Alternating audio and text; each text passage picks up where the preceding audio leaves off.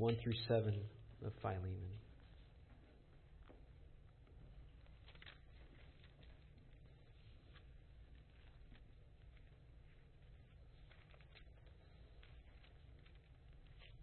If you're having a hard time finding it, know that I am too. So, for whatever reason, just one of those easy to miss. Philemon, beginning of verse 1. Paul, a prisoner for Christ Jesus, and Timothy, our brother. To Philemon, our beloved fellow worker, and Apphia, our sister, and Archippus, our fellow soldier, and the church in your house. Grace to you, and peace from God our Father and the Lord Jesus Christ. I thank my God always when I remember you in my prayers because I hear of your love and of the faith that you have toward the Lord Jesus and for all the saints. And I pray that the sharing of your faith may become effective for the full knowledge of every good thing that is in us for the sake of Christ. For I've derived much joy and comfort from your love, my brother, because the hearts of the saints have been refreshed through you. Please pray with me again.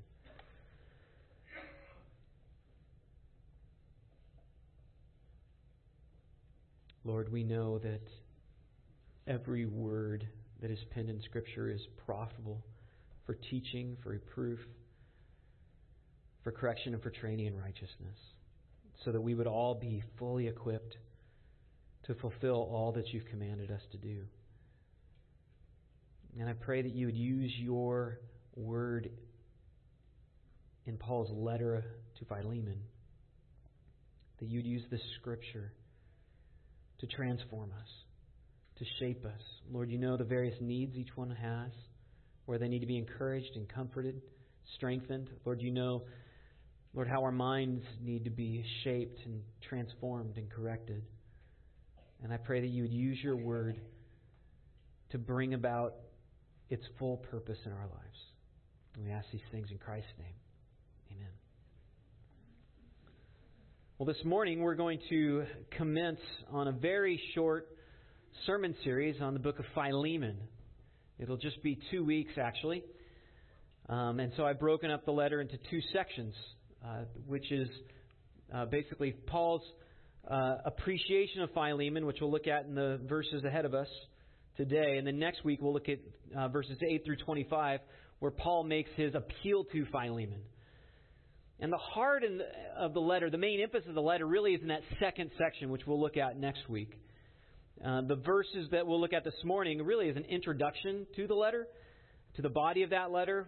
And it's here that Paul expresses his appreciation for Philemon. And I've highlighted three areas or three things that he appreciates or sees a value in Philemon his love and faith, the sharing of his faith, and his effect on others. And I think it's worth asking ourselves as we uh, begin to look at this personal letter if, if Paul were to write us a personal letter and to express his appreciation of us, what might he say he appreciates? What value or benefit are we to the other members of the body of Christ? Well, if you're a Christian, you know you've been blessed with spiritual gifts. That was clear in the scripture reading we saw earlier in 1 Corinthians 12. And those gifts have been given to you in order to help build up the other members of the body of Christ. And they will be useful in that endeavor. Again, just like every body part that we have has a purpose, likewise, every member of the body of Christ has a purpose. And when it functions according to that purpose, the rest of the body is benefited. So, what do you think your fellow brothers and sisters here value or appreciate about you? How is it that you serve the rest of the body? The first thing Paul appreciates about Philemon, he notes, is his love and faith in Christ. But before he mentions this, he specifically identifies both the author and the audience who is writing and to whom he is writing.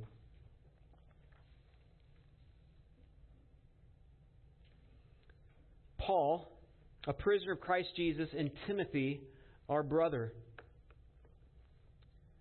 Paul notes that he, he and Timothy are the authors of the letter here, and he specifically calls himself a prisoner of or for Christ Jesus.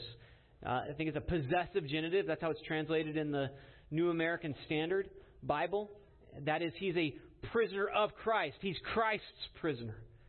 And the, the point being, he's not there because he's some victim of the Roman oppression or even of the Jews' persecution. He's a prisoner because he belongs to Christ. If he hadn't served Christ, he, and if Christ didn't want him there, he wouldn't be there. And therefore, he's not ashamed of his imprisonment and his current circumstances. He's content. He writes in Philippians, he's learned in whatever situation he's in to be content. And the Apostle Peter likewise says that if anyone suffers as a Christian, let him not be ashamed, but let him glorify God in that name. A good reminder that God directs our lives however he chooses.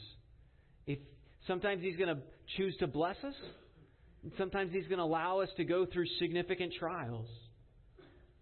But the point is we can trust him even in the inconveniences or the trials of life because he's sovereign. He's put us where he's put us. Note also the audience to whom he writes. You know, obviously he's writing to Philemon, but notice more than just Philemon. He also mentions Apphia and Archippus and the church that meets in his house. Now, Philemon is the primary recipient. That's why he's noted first. Uh, we know that he was one of Paul's converts because this is mentioned in verse 19. And he was also clearly a key figure within the church of Colossae. Paul calls him a fellow laborer. And that's a term that he apparently reserves just for elders. The only other people in Scripture that receive this distinction are Titus, Timothy, Epaphroditus, and another man named Urbanus, who's mentioned in Romans 16:9. And Philemon was apparently sorry, he was apparently quite wealthy. And we know this because the church is actually meeting in his house. I mean, even if the church of Colossae were only the size of grace and truth, I mean, just think. You got to have a pretty big house even to accommodate a hundred people. And his wealth, I think, is also indicated by the fact that he owns slaves. Onesimus, the main focus of this letter, being one of them. Paul also notes, though, Apphia and Archippus. Most likely, this is his wife, Philemon's wife, and his son. And I think that is because they are specifically identi- identified. Uh, moreover, um, if they were men- members of Philemon's household, they would have a direct interest in his appeal to Philemon regarding the runaway slave Onesimus. You also might recall from our study in uh, Colossians that we ended just a few weeks ago that it's probable that Archippus was the pastor of the church of Colossae. For in Colossians 4:17 it says he received the, the same exhortation that Paul gave to Timothy to fulfill his ministry. Uh, likewise, um, consider Paul's exhortation to Timothy in 2 Timothy 2, which is really an application, has application to all pastors. He says, Share in suffering as a good soldier of Christ Jesus. No soldier gets entangled in civilians' pursuits since his aim is to please the one who enlisted him. Well, he is called a fellow soldier here. And so, quite likely, he was a pastor of the church of Colossae. And Philemon, likely an elder. But remarkably, Paul also includes with Archippus and Apphia and Philemon the church in their house. So, I mean, why would Paul include the church if he's writing a personal letter? It's interesting. Most likely, I think it's because Paul recognized, even as he's writing this letter to Philemon, he understood he was writing Scripture as well. That it would have application, and it was teaching doctrine that goes beyond just what Philemon needed to hear, but also what the church as a whole needed to hear, that we ourselves would benefit as we read this letter years later.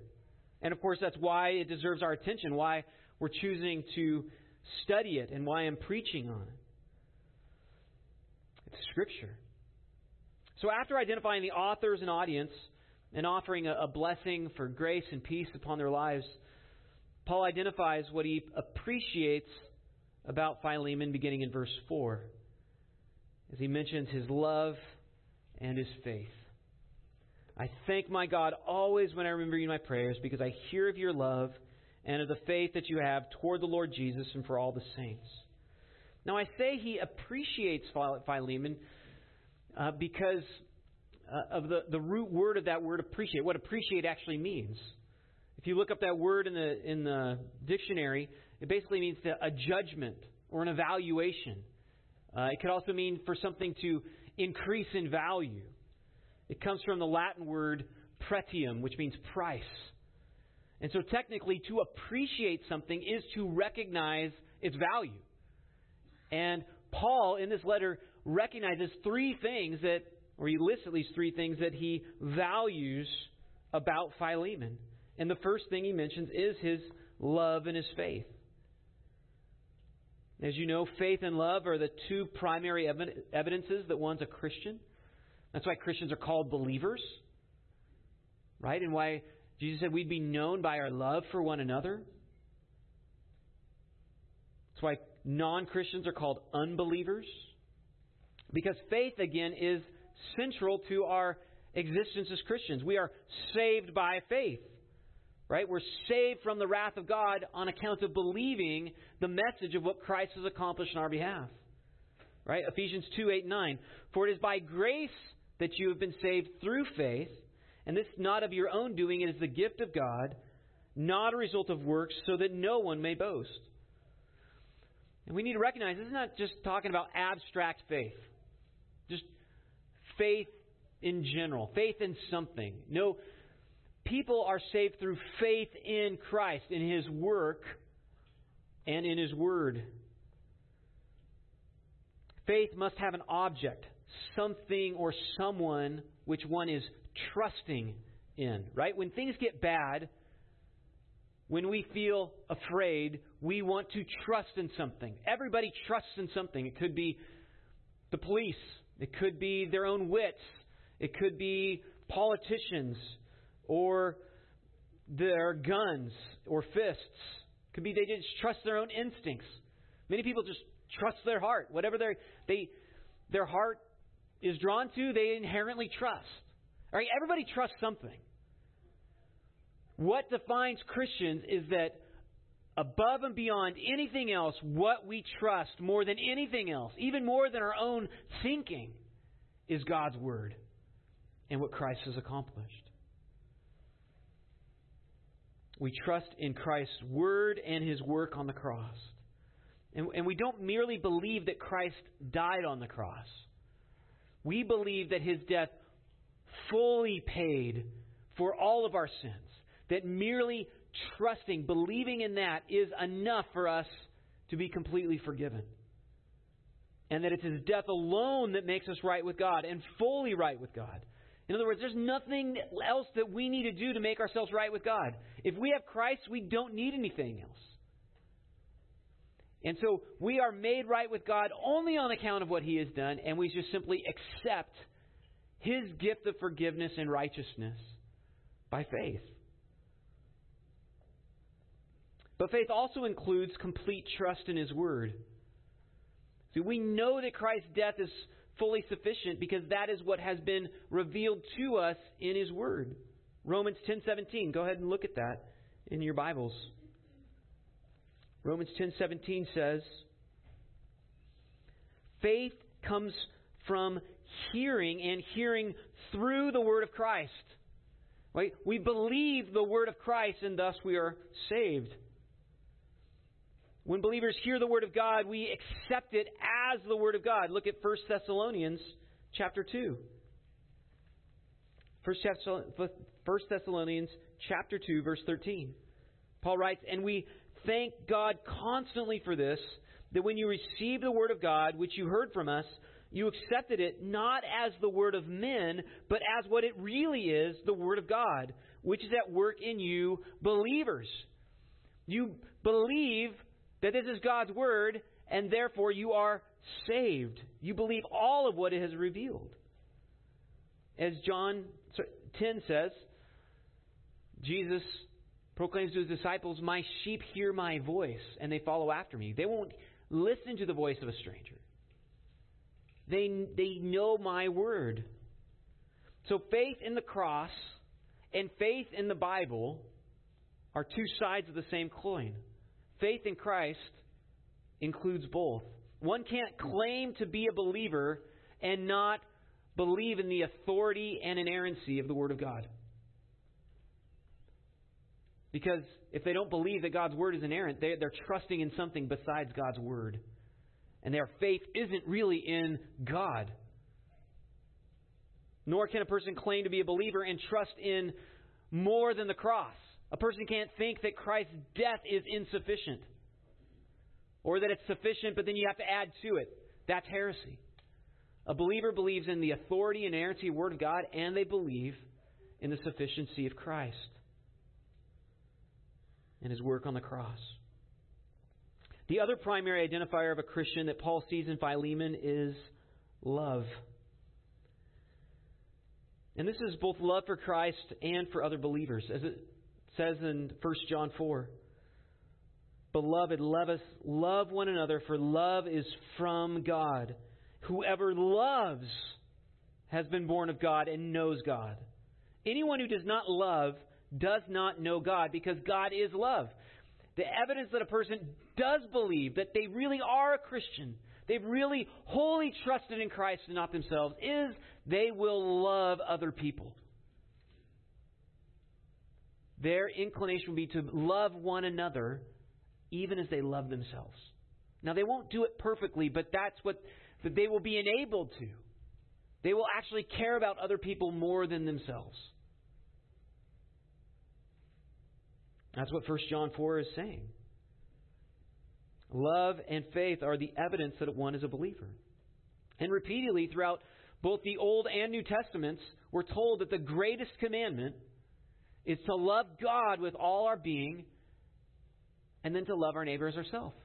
Love is, is defining for a Christian. When a person is saved, Christ becomes more precious to them than anything else. Now I need to clarify this is not this is love for Christ, not just love for Christianity. Recognize the distinction here because I think a lot of people mis, mistake the two. They love Christianity. They love what Christianity teaches. They love the, the, the traditions of Christianity, like Christmas. Right? Unbelievers love Christmas. Well, it's a Christian tradition. They love even Christmas songs, even though they don't believe a word of what they proclaim. Right? So they love Christianity. They, other people, they love the good things that Christians do. They love the educational facilities that they, that Christianity has founded, the hospitals, the, the, the, the trips to help other people, the, the, the means to, to support the poor and care for the poor. There are many people that love Christianity, but they have no love for Christ. And if they were to examine their heart, they would realize they, they love themselves still more than they love Christ. When a person is saved, Christ becomes more precious to them than anything else. He becomes their greatest treasure. Jesus made this clear in Matthew 10:37. If you'd look at that with me. Matthew 10:37.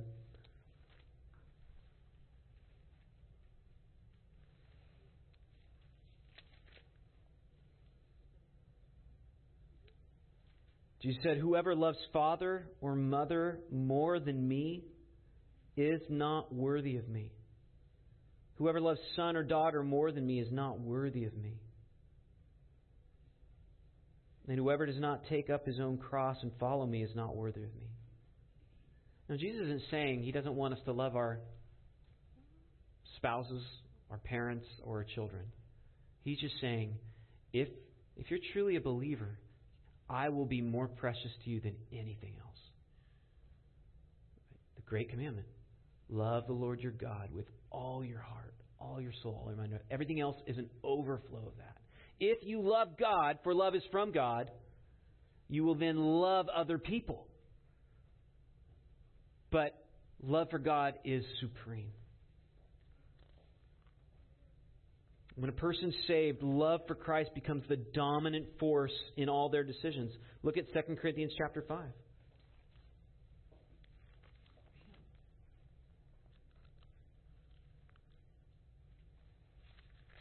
Beginning of verse 14.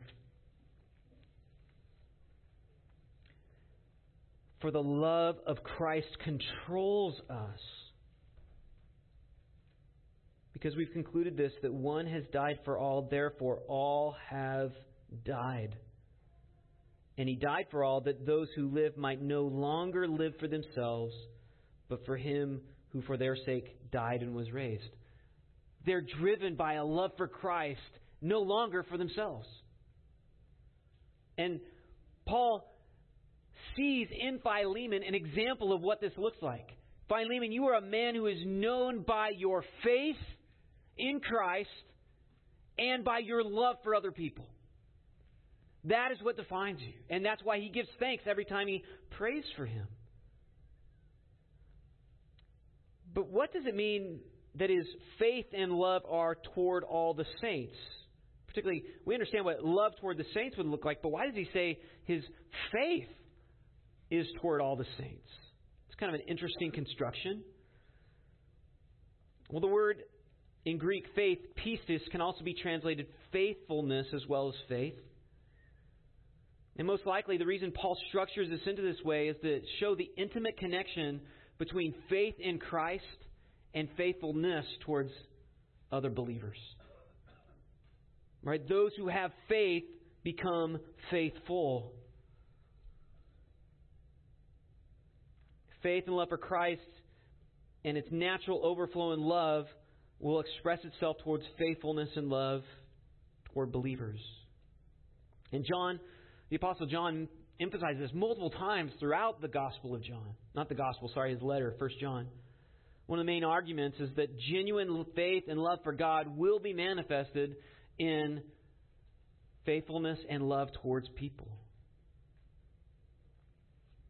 And so Paul praises God as he sees these things clearly evident in the life of Philemon. And so it gives him not only great joy, but great confidence that as he writes this letter to Philemon to make this appeal about Onesimus, that Philemon's going to hear it. He's going to receive it. And he's going to consider not just what he wants, but he's going to consider what is it that the Lord, how would the Lord be most honored in this situation with Onesimus? And notice in particular the connection Paul makes in verse 5 with the word faith and his use of the word in verse 6. He says, I pray that the sharing of your faith may become effective for the full knowledge of every good thing that is in us for the sake of Christ. Now, that word sharing is a familiar one. It's the word koinonia, usually translated fellowship. It speaks of the, the fact that we have fellowship one another with, because we all share in Christ. Right? We're all partakers of Christ. And so usually it refers to this sharing in Christ and the benefits that he brings in salvation. But at least three times this word refer, refers to monetary gifts or contributions. And I mention that because I think actually that's how Paul is using it here. And I'll explain why. First, let's look at the other places where the word koinonia or fellowship refers to a financial gift. Look first at Romans 15:26.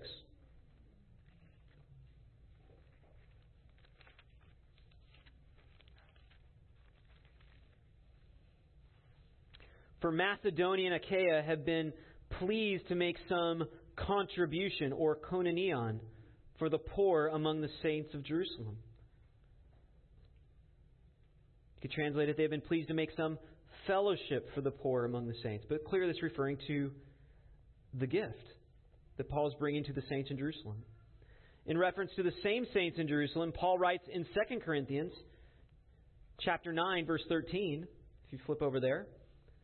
He says, by their approval of this service, the saints in Jerusalem will glorify God because of your submission that comes from your confession of the gospel of Christ and the generosity of your koinonias for them and for all others.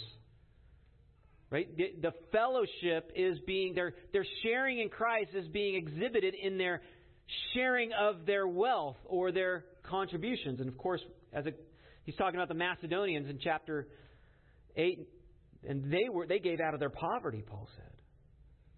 But because they shared in the same faith, the same benefits that they had in Christ. Consider also the exhortation made by the author of Hebrews in Hebrews 13:16. He says, Do not neglect to do good and to share, koinonios, what you have. For such sacrifices are pleasing to God. Again, make sure that you share. How do you share? By, by recognizing you're all fellows of fellow members of the body of Christ. How do you express your fellowship with one another? Sharing with one another. And of course, this is what we saw in the early church. Right? Acts 2, 42. They devoted themselves to the apostles' teaching and to the fellowship, to the breaking of bread and prayers, and awe came upon every soul, and many wonders and signs were being done through the apostles, and all who believed were together and had all things in common, and they were selling their possessions and belonging and distributing the proceeds to all as any had need. I mean, you, you see the, the thinking, and this is being explained because it's right thinking. Those who recognize that all they need is Christ, recognize all they have is Christ, and therefore for the benefit of the rest of the body of Christ. They show their fellowship in their generosity.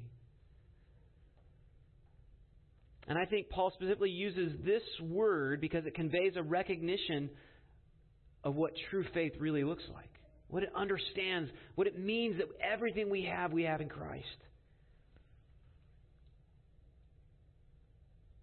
Their financial sharing reflects their shared faith. Now, you might recall that one of the major endeavors of Paul in his missionary journeys was to collect this money for the poor in Jerusalem. There was a famine, they had fallen on hard times. And so, as he would go to preach through various regions, he would collect money for those saints. And then he says this regarding his thinking, uh, the fundraising for the church in Jerusalem in Romans 15 25, that I think is very telling about Paul's understanding of how this functions. He says, At present, however, I'm going to Jerusalem bringing aid to the saints. For Macedonia and Achaia have been pleased to make some contribution for the poor among the saints at Jerusalem, for they were pleased to do it and indeed they owe it to them. That's interesting thinking. These Macedonians who are in poverty owe it to the saints in Jerusalem. Why? For if the Gentiles have come to share in their spiritual blessings, they ought also to be of service to them in material blessings. Right? Our fellowship goes beyond just believing the same thing, is what Paul is saying.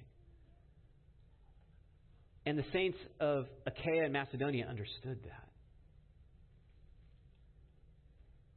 And it's noteworthy, given the timeline of Paul's ministry, it is quite possible that Philemon was one of the major donors in this endeavor.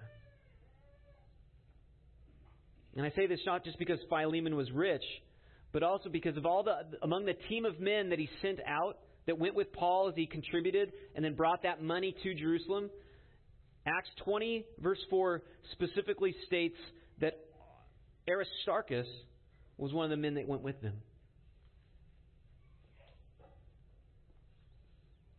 So, because Philemon shares the same faith and love for Christ that every other saint possesses, he manifests his shared faith by generously sharing his resources. This is why, whenever Paul prays for Philemon, he gives thanks.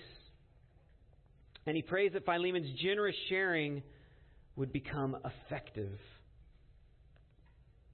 Now, it's possible that, again, by fellowship, he is just referring to the fellowship that we all have in Christ. Doesn't necessarily mean the contribution.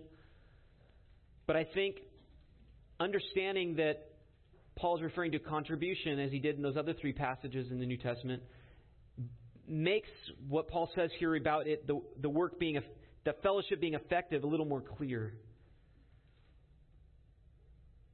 The Greek word is energia. It means energy, power. But what's especially noteworthy is this word is only used in the New Testament in reference to supernatural power. So it's not just normal everyday energy, it's divine energy. Paul expects and prays for Philemon's gift to be effective in more than just a material way, but it's supernaturally effective in that it's being performed by the prompting of the Holy Spirit. It's an expression of a spiritual gift. Right? Philemon's working grace in the giving. The spiritual power isn't so much in the money, in the gift itself, it's in the giving of the gift. This suggests that, again, giving is another means of grace. Which makes sense because giving is identified as a spiritual gift in Romans 12:8, and by definition, spiritual gifts are means of grace. Right? We, we tend to when we talk about the major means of grace, the word, prayer, fellowship, well, within fellowship, we consider members of the body ministering the spiritual gifts to one another to build one another up. Giving is one of those means of grace. Part of being part of the body of Christ, ministering to one another. And because it's being prompted by the Holy Spirit, the giving actually brings about spiritual fruit in the same way that teaching, praying, and serving work to being about spiritual fruit. Right? The Spirit supernaturally uses these natural acts to bring about supernatural fruit. Moreover, 2 Corinthians 8, 6 through 7, Paul specifically describes the financial giving of the Corinthians as an act of grace. Giving is an act of grace. And I believe he means God's grace. So God actually produces spiritual th- fruit through the generosity of the saints. And that's a little hard for us to accept because we're very pragmatic as Americans. Like, we believe something when we see product. We put our confidence in what we do, what we produce. Right? We, we, God uses our gifts to supply buildings for ministry, and the buildings are what bring about the spiritual fruit. Or we use our contributions to the church to, to pay for pastors, and they're the ones that produce spiritual fruit through their preaching. But this is only partially true. They are only one member of the body who possess the Holy Spirit. And this was Paul's point in 1 Corinthians 12. Every member of the body has the Holy Spirit, and the Holy Spirit gives gifts to the common good. And He gifts people differently. Some He gifts with supernatural gifts like speaking in tongues in the early church. Others He gifts to give generously. Others are gifted with leadership. Others with teaching others with service. And God uses their ministry to produce the fruit. It's not so much in the people or in the work itself, but God uses those things to the Spirit uses those things to produce fruit beyond just what we practically do. If I thought that, that you would only have spiritual fruit in your life on the basis of how well I preached, I would quit. My confidence isn't how well I preach, coming up with the right illustration, the right explanation. I believe somehow, as I seek to be faithful, God supernaturally uses my efforts to bring about good. And I think that what Paul's saying with Philemon is he's saying, Philemon, I believe because the, your giving is clearly being driven by love, God is going to make that giving effective. It's going to actually produce fruit. The question is do you think that way regarding your giving, regarding your serving? Are you expecting God to do mighty things? Because if you did, you would, you wouldn't you'd want to do more. If you love the body of Christ.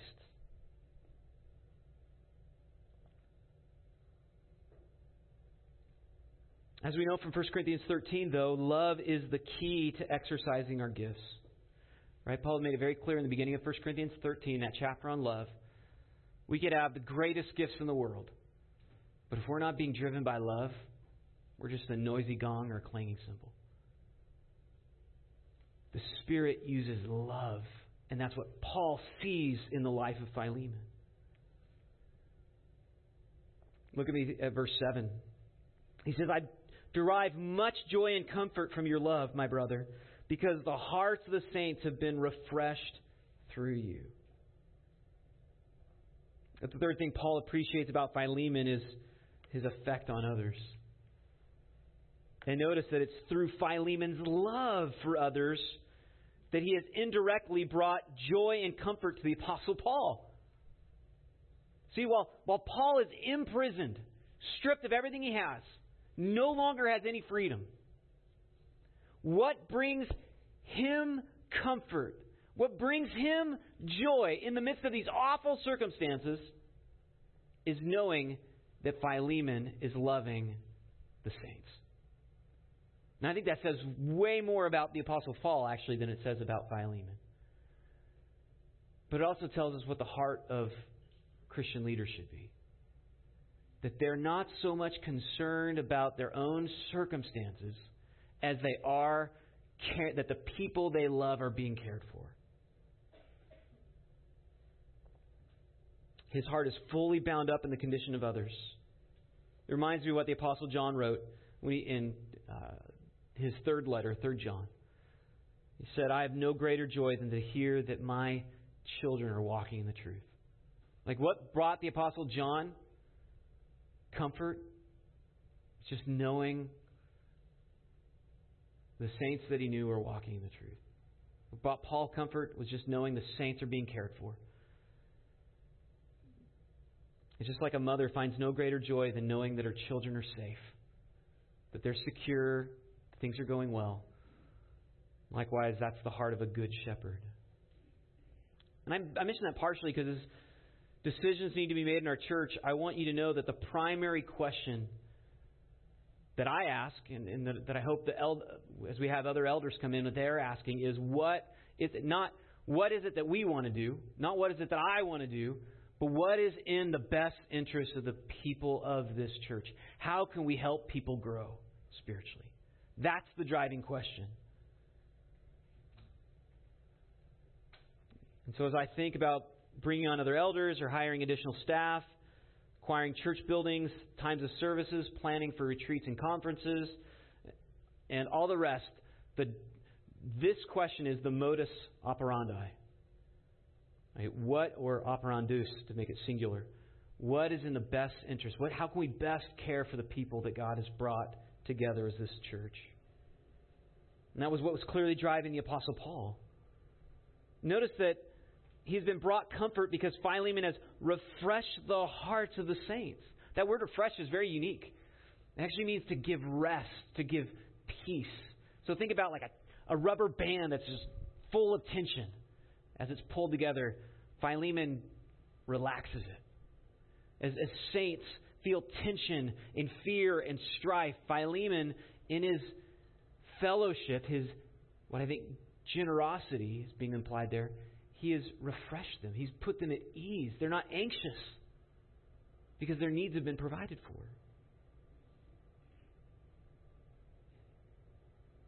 It's the same word that's actually used by Jesus when he says in Matthew 11:28, "Come to me, all you who are who labor and are heavy laden, and I will give you rest."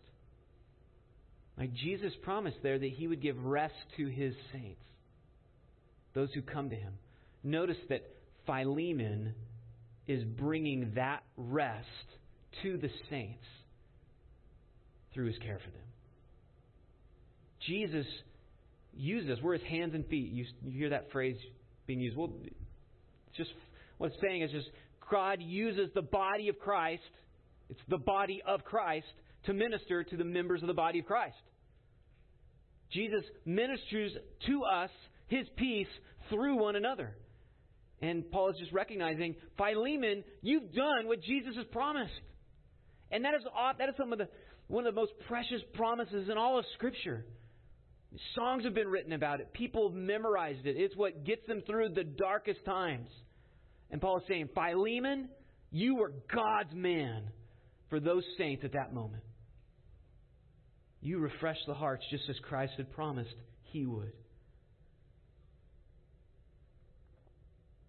And Christ made it very clear that our love for him would be primarily reflected in how we cared for other people's needs, particularly one another's needs. Matthew 25. The righteous will answer him, saying, Lord, when did we see you hungry and feed you, or thirsty and give you drink? When did we see you a stranger and welcome you, or naked and clothe you? And when do we see you sick or in prison and visit you?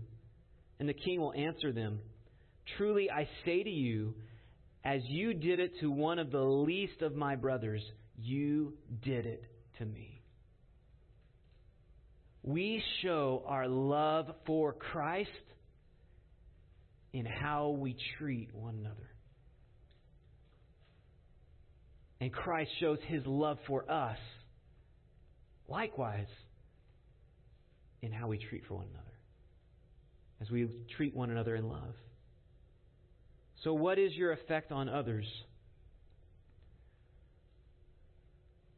How should the body of Christ appreciate or value you, your part within it?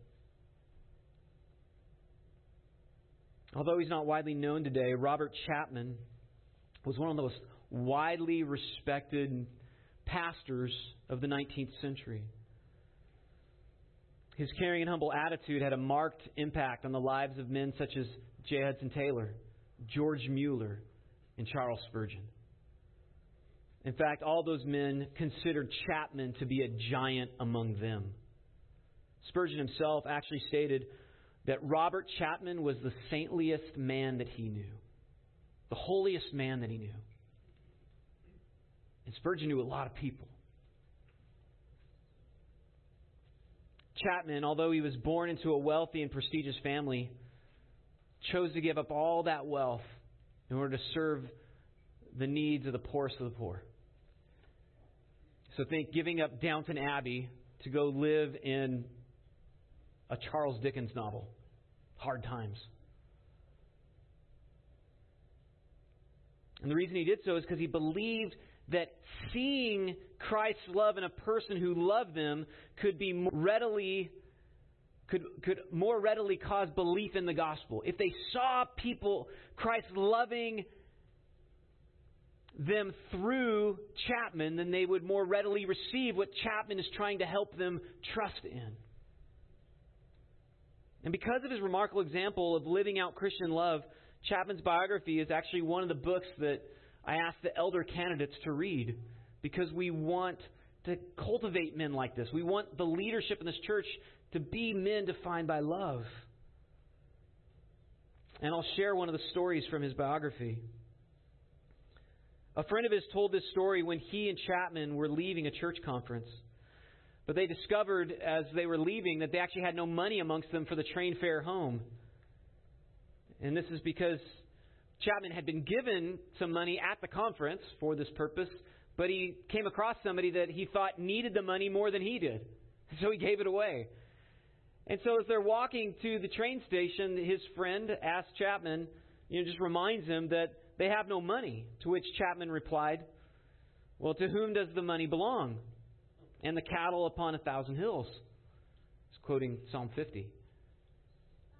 When they reached the station, a man on an arriving train recognized Chapman. He hurried over to him and then handed him a five pound note. I don't know what the equivalence would be today, but I don't know, 50 bucks or something. And he said, I had this in my pocket for some time, and I've been meaning to give it to you. And I just saw you, and so here you go. He got back on his train and then left. So after a moment, Chapman then asked his companion again, Brother, to whom does the money belong?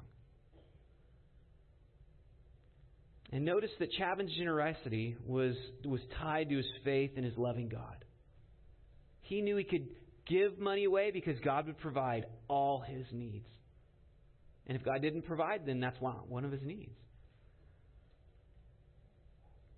I get the impression from Paul's description of Philemon in these verses that he was a man of similar convictions as Robert Chapman, which is why Paul appreciated Philemon so much. Let's pray.